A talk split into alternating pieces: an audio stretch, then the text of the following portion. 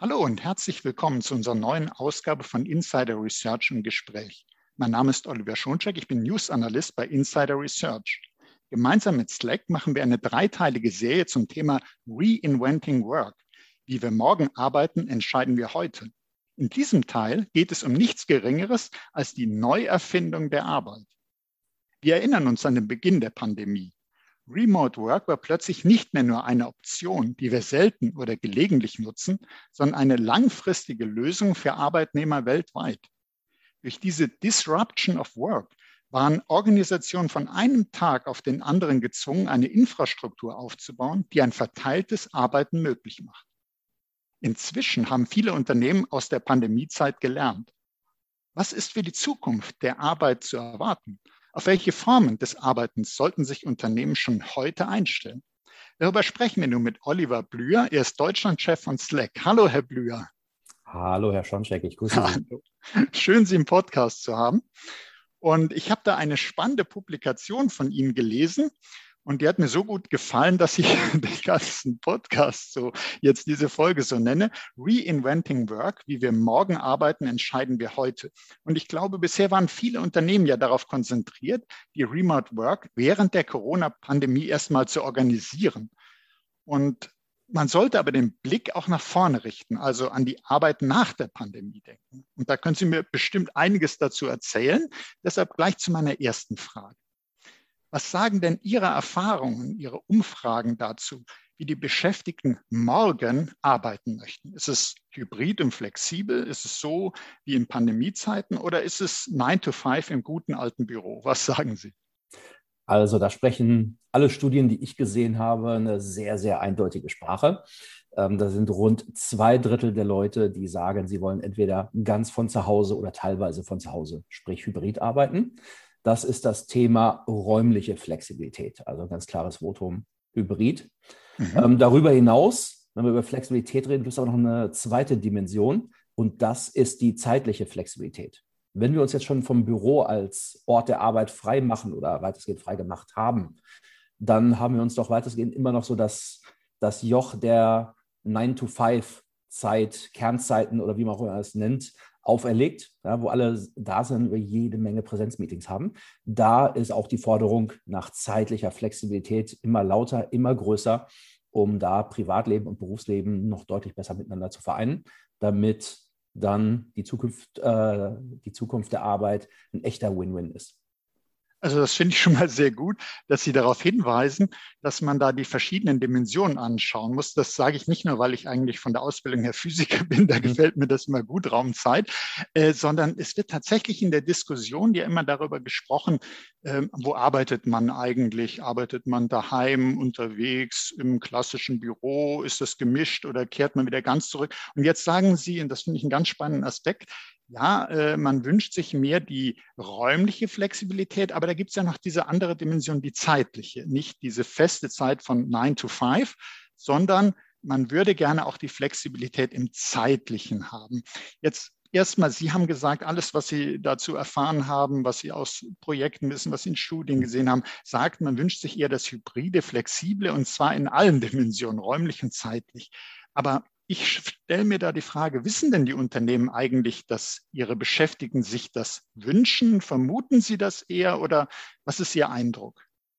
Unterschiedlich, unterschiedlich. Deswegen ähm, bin ich ja so gerne Gast in Veranstaltungen wie diesen und weise darauf hin, dass wir jetzt an einem Scheideweg stehen. Wir treffen jetzt die Entscheidung, wie wir in Zukunft arbeiten, in Klammern wollen. Ja, das ist eine willentliche Entscheidung. Wir müssen jetzt Entscheidungen treffen, ja, da wir hoffentlich allmählich so dem Ende der Pandemie entgegensehen und äh, wieder mehr Möglichkeiten haben, das zu gestalten, dass wir diese auch nutzen und nicht in alte Muster wieder verfallen. Dann finden wir uns ganz schnell wieder alle im Büro. Und da sehe ich ganz, ganz unterschiedliches Verhalten. Ich sehe viele, die fragen mich dann, Herr Blüher, was sehen Sie denn da draußen? Was passiert denn im Markt? Relativ anonym. Und dann sehe ich andere Unternehmen, da denke ich zum Beispiel an die Firma FreeNow, bekannt durch die MyTaxi-App, die sich sehr, sehr intensiv mit dem Thema beschäftigt und äh, sehr intensiv auch die Mitarbeiter befragt, ähm, wie sie denn zukünftig arbeiten wollen und daraus ihr zukünftiges Büro- und Raumkonzept ableitet. Also da sehe ich durchaus beide Welten. Also äh, zum einen, Sie, äh, das finde ich auch ganz toll, dass Sie hier in unserem Podcast darüber aufklären, äh, dass man sich klar machen sollte, welche Wünsche denn bei den Beschäftigten sind, weil es ist ja ganz wichtig, dass man auch darauf hört und natürlich auch darauf, was die eigenen Beschäftigten sagen. Also nicht nur anonyme Marktforschung, äh, diesen Zahlen einfach glauben, sondern auch gucken, was wird bei uns gewünscht. Und da haben Sie ja schon gesagt, die Unternehmen, mit denen Sie da gesprochen haben, äh, die haben sich auch kundig gemacht, die haben äh, mit ihren Mitarbeitern gesprochen, mit den mhm. Mitarbeitern und haben dann sicherlich auch Lösungen gefunden, wie man äh, in diese Richtung gehen kann, dass man räumlich und zeitlich flexibel arbeitet. Wenn wir jetzt gucken, wie die meisten jetzt so von meinem Gefühl her im Homeoffice äh, arbeiten, dann sind es typischerweise diese Videokonferenzen, die man nahezu rund um die Uhr hat. Es sind äh, E-Mails, die eintreffen, vielleicht auch andere Formen äh, von Kommunikation. Ähm, was, was sagen Sie denn, äh, was wie reagieren die Nutzer darauf oder haben die festgestellt, das ist eher belastend oder was ist Ihre Erfahrung, was die Nutzer dazu sagen mit den Videokonferenzen, mit E-Mails, mit der betrieblichen Kommunikation? Also ähm, gerade zum Thema Videokonferenzen, da hat sich ja mittlerweile fast im Sprachgebrauch schon eingebürgert der Begriff des oder der Zoom-Fatigue, der Müdigkeit. Mhm. Ich sage dazu immer, wenn wir von morgens bis abends in den Videokonferenzen sitzen, wir spielen Büro vor dem Computer. Denn eine Videokonferenz ist ja nichts anderes als der Versuch, irgendwo das Meeting, sei es das 1 zu 1 Meeting oder das Team-Meeting oder eine Arbeitsgruppe, äh, die sonst im Büro in einem Meetingraum stattgefunden hat, vor dem Bildschirm nachzustellen. Ja, ähm, mit den verfügbaren Mitteln, die wir heute haben. Ich halte es für ineffizient und viele, viele, ähm, die wir befragen, sagen auch, es ist einfach unheimlich erschöpfend, mhm. weil keine Pausen, es geht von morgens bis abends. Das muss man ganz ehrlich sagen, bei der Menge an Videokonferenzen, ich habe häufig das Gefühl, dass die auch A, schlechter vorbereitet sind, im Sinne von, dass da keine klare Agenda ist, dass Materialien für Entscheidungsfindung oder für Diskussionen nicht oder schlechter vorbereitet sind. Auch die Dokumentation von Videokonferenzen ist schwierig. Da habe ich selten gesehen, dass das wirklich äh, so gut gemacht wird, wie es früher, vielleicht früher möglich war in, in Meetingräumen oder ähnlichen. Also dass eigentlich eine Videokonferenz das nächste Silo ist. Ja, von wo wir dann die mhm. Brücke zur E-Mail schlagen. Das heißt, wir bewegen uns irgendwo immer noch, noch in Silos. Die E-Mail, meine Inbox ganz klassisch ein Silo, mein Königreich, mein Wissen, meine Existenzberechtigung wenn wir jetzt auf Videokonferenzen ausweichen, genauso. Jede Videokonferenz, die Beteiligten wissen, was passiert ist. Ähm, sie wird in 99,99 Prozent der Fälle nicht aufgezeichnet. Ähm, in ein paar mehr Fällen gibt es vielleicht ein Protokoll und eine Agenda, aber in der Regel wissen auch wieder nur die Beteiligten, was da drin passiert. Und wenn wir dann uns auf die Schulter klopfen, dass wir doch ein, ein Messaging-System eingeführt haben, sage ich auch, jede Direct Message ist auch wieder eigentlich nur ein Silo. Ja, das heißt, das fundamentale Problem, was wir dahinter haben, ist neben der hohen Taktung, ne, wo einfach mal so die natürlichen Ruhepausen ähm, fehlen, die, der Weg von einem äh, Meetingraum zum nächsten oder zurück ins Büro, ähm, der, der fällt weg. Dadurch wird es erschöpfend und darüber hinaus verteilen wir unsere Kommunikation in viele, viele Silos. Ja, in E-Mail, in Videokonferenzen, in irgendwelche Messenger. Ja, da fehlt die eine Plattform, die die Dinge zusammenhält. Aber über Technologie, die Dinge sprechen wir sicher später nochmal. Und mhm. in, in Summe ist es einfach kein Fortschritt. Und dann ist es auch nicht verwunderlich, wenn die Leute, wenn man sie befragt, die, die zu Hause arbeiten, die, die im Büro arbeiten, sagen, zu Hause, ich verbringe mehr Zeit in Meetings, ich verbringe mehr Zeit in unnötigen Meetings, ich arbeite länger als vorher und irgendwie auch noch den Drang verspüren oder die Notwendigkeit, ihrer Führungskraft noch viel deutlicher ähm, nachweisen zu müssen oder sichtbar transparent zu machen, was sie denn wirklich den ganzen Tag leisten. Ja, und das ist in Summe sehr, sehr erschöpfend, ja, wenn wir im Status quo uns zu Hause betrachten und so weiter arbeiten. Mhm.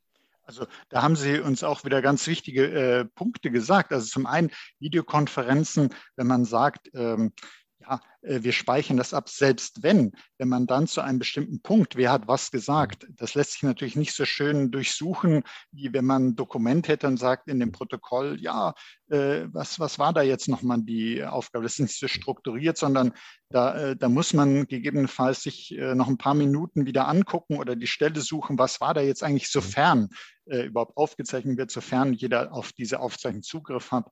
Und äh, natürlich äh, die vielen Videokonferenzen, das führt auch dazu, ich habe da natürlich auch Gespräche, ich habe auch meine eigene Erfahrung. Ähm, viele Videokonferenzen werden ja mal mindestens für eine halbe Stunde angesetzt. Scheinbar kann man keine Einladung unter dieser Zeit machen. Es lohnt sich auch irgendwie nicht, weil es ja doch ein gewisser Aufwand nochmal darstellt, bis man das alles gemacht hat.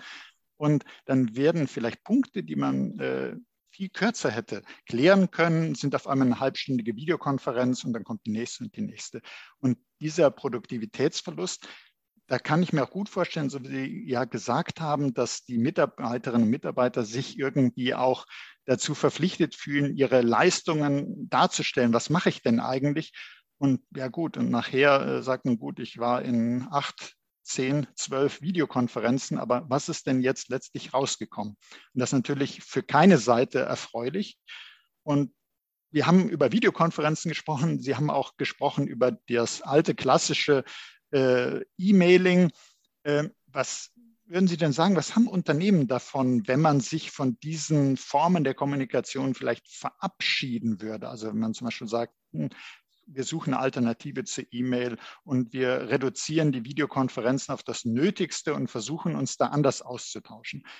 Was, was wäre da gut für die Mitarbeiterinnen und Mitarbeiter, was eben für die Arbeitgeber? Ja, da, da, kommen wir ja im Prinzip zu unserem Ansatz bei Slack. Den können wir in, in zwei oder drei Elementen zusammenfassen. Das eine Thema ist sicherlich E-Mail. E-Mail ist eine Informationsflut. Bei der E-Mail fehlt mir Kontext. Ich habe viel Arbeit, ähm, Dinge zu sortieren. Ähm, da wird viel rumgeforwardet, da werden Leute vergessen etc. Es ist im Prinzip nicht mehr adäquat, um schnell Transparenz in, in heutigen Unternehmen zu arbeiten. Ne? E-Mail wird, ich glaube, wenn ich mich nicht irre, dieses Jahr sogar 50 Jahre alt, müsste mit eins der ältesten Stücke Technologie sein, die sich bis heute noch äh, erhalten in den Unternehmen. Das ist mal so das eine Thema. Da muss man einfach mal sagen, anerkennen, E-Mail ist ein Silo, E-Mail ist langsam und so weiter, die genannten Punkte. Wir wollen uns davon verabschieden. Das zweite Thema ist das Thema Videokonferenzen.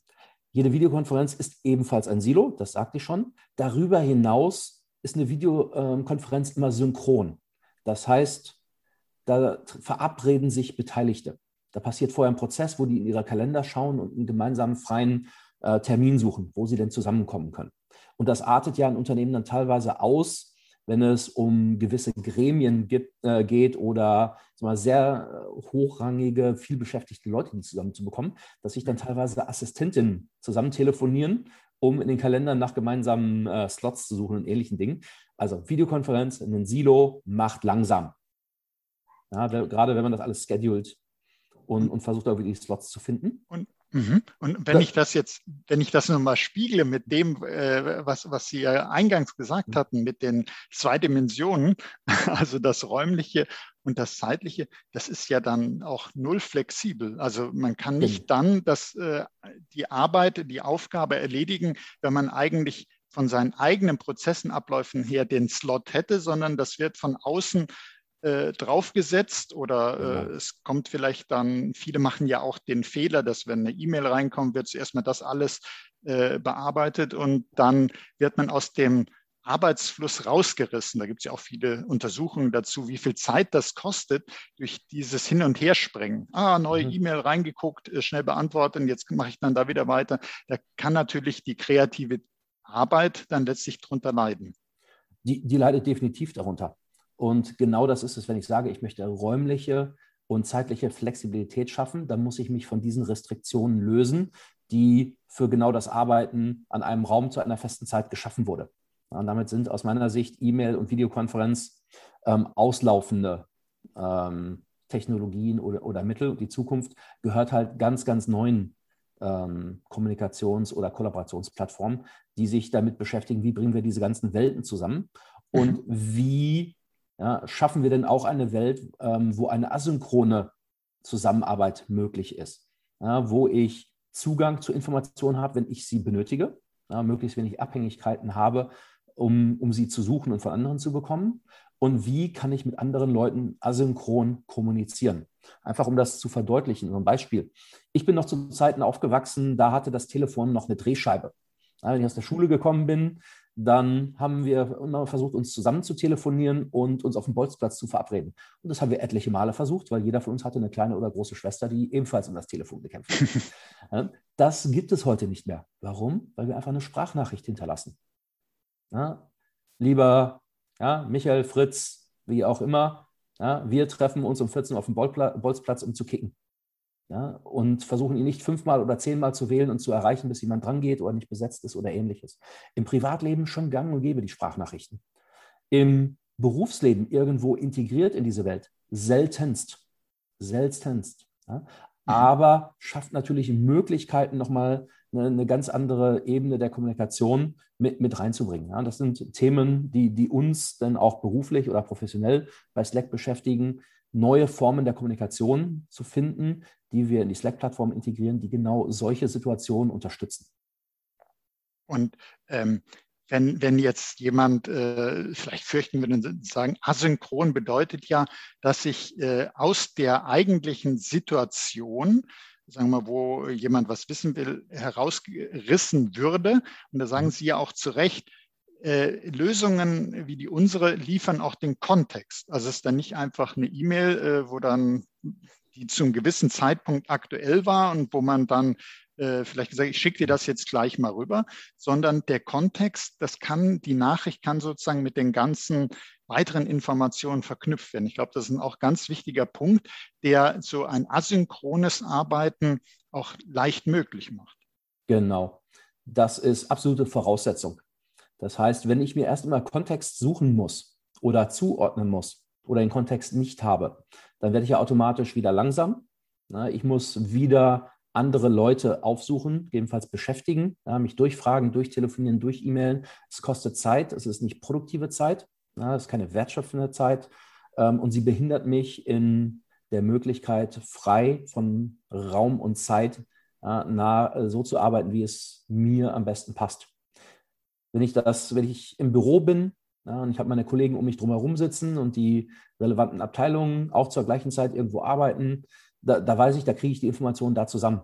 Aber wenn wir verteilt auf dem ganzen Globus sitzen und versuchen zu arbeiten, dann ist das nicht eben per Zuruf über den Schreibtisch oder ähnliches äh, möglich, an die Informationen ranzukommen oder nochmal nachzuhaken oder Kontext mitzubekommen. Da ist extrem wichtig, äh, dass Mitarbeiter viel, viel mehr Kontext und, und Zugriff auf die relevanten Informationen haben, damit sie halt auch wirklich selbstständig arbeiten und entscheiden können.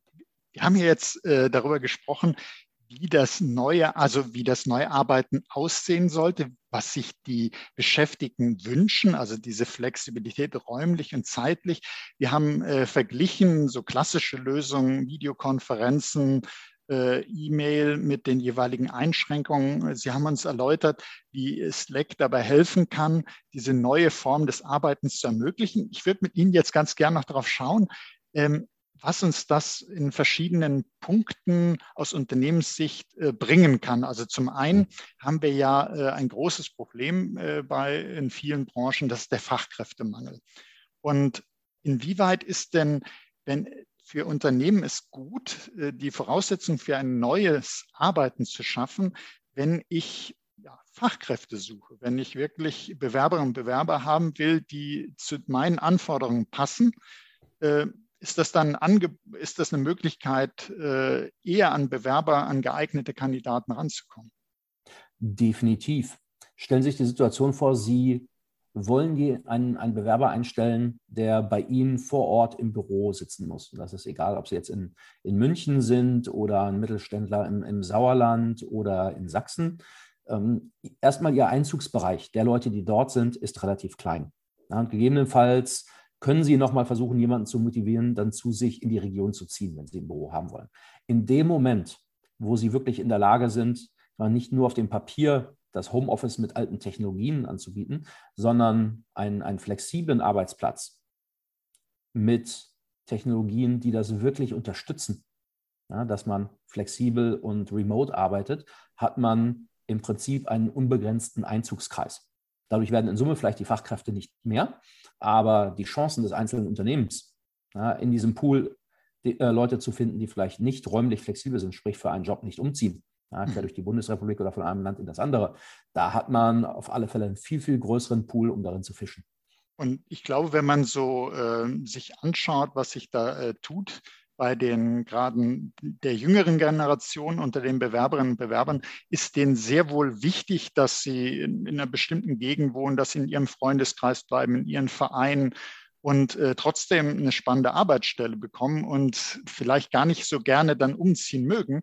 Und das hilft natürlich beiden Seiten. Also wie Sie sagen, man äh, kann auch an solche Fachkräfte kommen und die können dann die Arbeit machen, die sie gerne möchten, ohne ihr ganzes Leben auf den Kopf zu stellen. Mhm. Absolut. Man, ja? Ander, andersherum suchen die Leute natürlich auch, wenn wir, gerade wenn wir jetzt über hochqualifizierte Leute sprechen, die dann in, in Büro, in digitalen oder digital nahen Jobs, in IT-affinen Jobs arbeiten, die schauen sogar auf die Ausstattung. Und ich sage da immer etwas salopp, wenn ein Außendienstler, der 40, 60 oder 80.000 Kilometer im Jahr im Auto verbringt, der fragt auch, was ist denn mein Dienstwagen? Ja, das ist das, äh, er betrachtet das als sein wichtigstes Arbeitsmedium, vielleicht neben dem Handy oder dem, dem Laptop noch. Das ist für ihn eine essentielle Grundausstattung. Das ist sein Werkzeug. Und genau so fragen auch junge Leute, mit welchen Werkzeugen stattet ihr mich denn aus? Äh, das kann man nicht genug betonen, dass ähm, die Produktivität und die Attraktivität ja, auch eines, eines Jobs äh, ganz wesentlich einhergehen mit den Werk Werkzeugen, die man zur Verfügung stellt.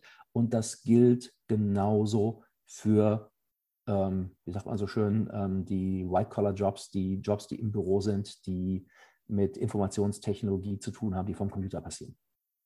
Absolut, das kann ich mir sehr gut vorstellen. Niemand möchte, äh, wenn man im Privatleben bestimmte Technologien vielleicht gewohnt ist, auch äh, Geräte, sagen wir mal, man, man kennt das ja auch, privat tolles Smartphone und von der Firma würde man irgendeins kriegen, äh, dass man sagt, na, das, das leistet nicht das, was ich haben will. Und dann wird halt eben das private Gerät dafür genommen, kennen wir mit Bring Your Own Device. Und besser ist es natürlich, wenn die Unternehmen selber die Technologie zur Verfügung stellen, die adäquat ist, die das auch leisten kann, was äh, da sein muss und was auch den Beschäftigten, die ja zunehmend begehrt sind, je nach Branche, je nach Qualifikation, was denen auch zusagt.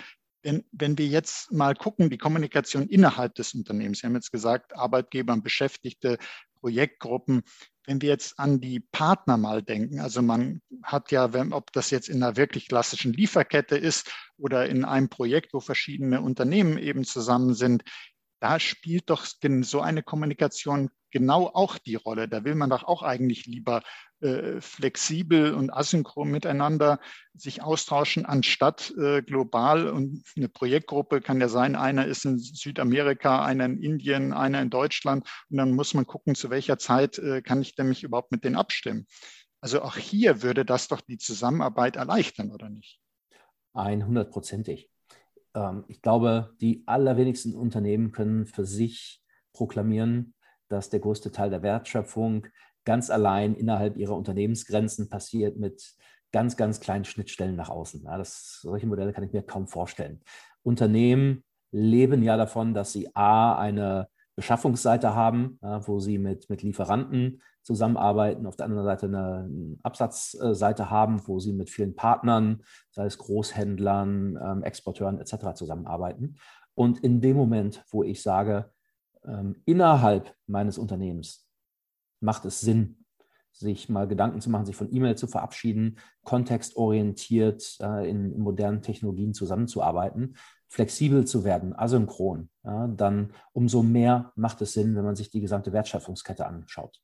Denn es, es hilft ja nichts, wenn ich da nur ein Stück draus ähm, flexibilisiere und äh, modern aufstelle und dann links und rechts ähm, geht es dann halt wie in alten Zeiten weiter. Da gewinne ich nicht wirklich viel. Oder andersrum, wer es dann halt durchgängig macht, gewinnt deutlich mehr.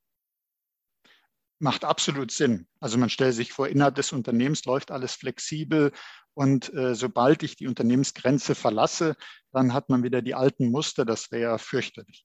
Und wenn wir jetzt mal die, so nennen wir es mal eben die, auch wieder die Lieferkette, wenn wir die in die andere mhm. Richtung denken, und zwar zum Kunden hin, ist denn da auch wichtig, dass ich auch da sozusagen diese neue Art der Kommunikation fortsetzen kann?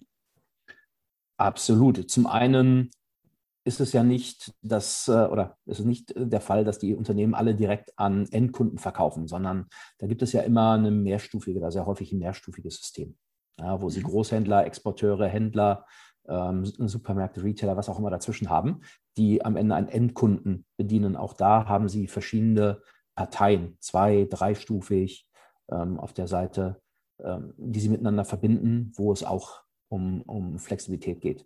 Wo es dann ganz entscheidend wird, sind natürlich Bereiche, wenn Sie oder wenn Sie Interaktion mit dem Endkunden haben ja, oder Ihrem Kunden. Wenn es zum Beispiel um Beschwerden geht oder um Nachfragen, wo bleibt denn die Lieferung oder in der Lieferung ist irgendetwas äh, nicht in Ordnung, ja, wo Sie klassischerweise ein Service-Ticket aufmachen. Mhm. Wenn Sie da formell mit E-Mail kommunizieren, dauert es lange. Ähm, viele finden sich jetzt ähm, auch, ich sag mal, in der, in der Welt der automatisierten Antworten von irgendwelchen ähm, äh, Beschwerdemanagement oder Ticketing-Systemen jetzt auch nicht gerade gut abgeholt. Da, glaube ich, bietet ähm, moderne Kommunikation auch fantastische Möglichkeiten. Entweder, wenn es die Skalierung zulässt, äh, fantastisch schnell eins zu eins mit dem Kunden zu kommunizieren. Mhm. Oder aber, ja, häufig haben sie einen First-Level-Support und dann Spezialisten dahinter, einen Second-Level-Support etc. Ähm, diese Leute sehr, sehr schnell zu einer Problemlösung zusammenzuholen. Also wichtigste Vorteile. Ähm, mhm. Aber alle helfen den Unternehmen am Ende, Kundenprobleme schneller, besser und zur größeren Zufriedenheit der Kunden zu lösen. Absolut. Also macht für mich sehr viel Sinn, mhm. weil ich denke an die eine oder andere Sache, die ich, wenn ich selber mal mich an Support äh, gewendet habe und dann kam ja Auto-Reply zurück und ja, Ihre Anfrage ist eingegangen, aber wir haben im Moment sehr viele und es dauert ein bisschen und äh, Sie hören in den nächsten Tagen von uns. Und dann ist die anfängliche Freude, da ist ja schon die Antwort äh, schnell getrübt, äh, sondern man hat ja nur so ein Standard-Mailing zurückbekommen und da ist noch gar nichts geholfen. Je nach Situation äh, will man eben die Antwort nicht in einer Woche haben, sondern braucht die vielleicht in den nächsten Stunden schon.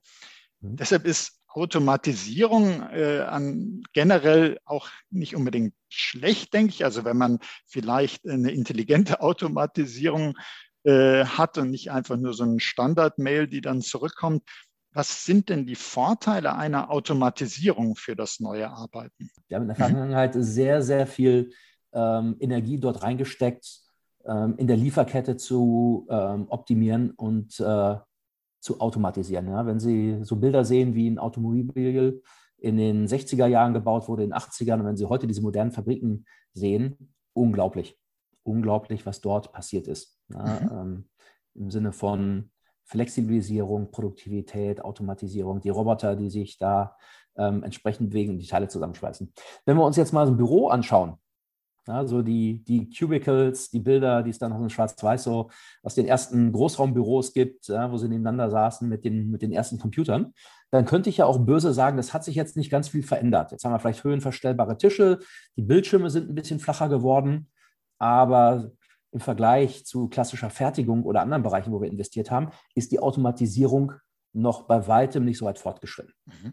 Ich strapaziere auch mal gerne das, das Bild von einer Telefonvermittlung, wo früher, ich habe das wirklich vor mir, jemand Kabel zusammengesteckt hat, um Leute zu verbinden. Da werden Sie vermutlich so auf Anhieb sagen, ja, der Job ist doch schon seit Jahren ausgestorben, gibt es doch nicht mehr. Da sage ich Ihnen, wir haben heute viel mehr ja, von diesen Leuten als früher. Die sehen nur anders aus und die sitzen woanders, die sitzen nämlich vor dem Computer und stöpseln im Prinzip mit Copy und Paste und mit hin und her switchen verschiedenste Softwareprogramme zusammen. Und das ist natürlich hochgradig.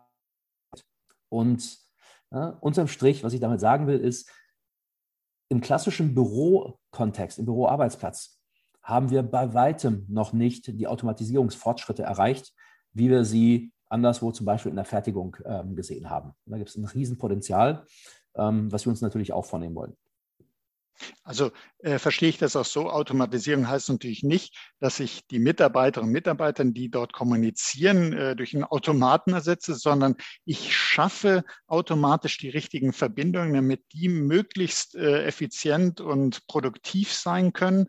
und dass man nicht hingehen muss und sagen, ich muss aus der Datenbank das da rausnehmen und in die Mail reinkopieren und dann muss ich mir hier noch den Anhang suchen und äh, jetzt muss ich aus dem anderen Programm da noch was ja. rübernehmen.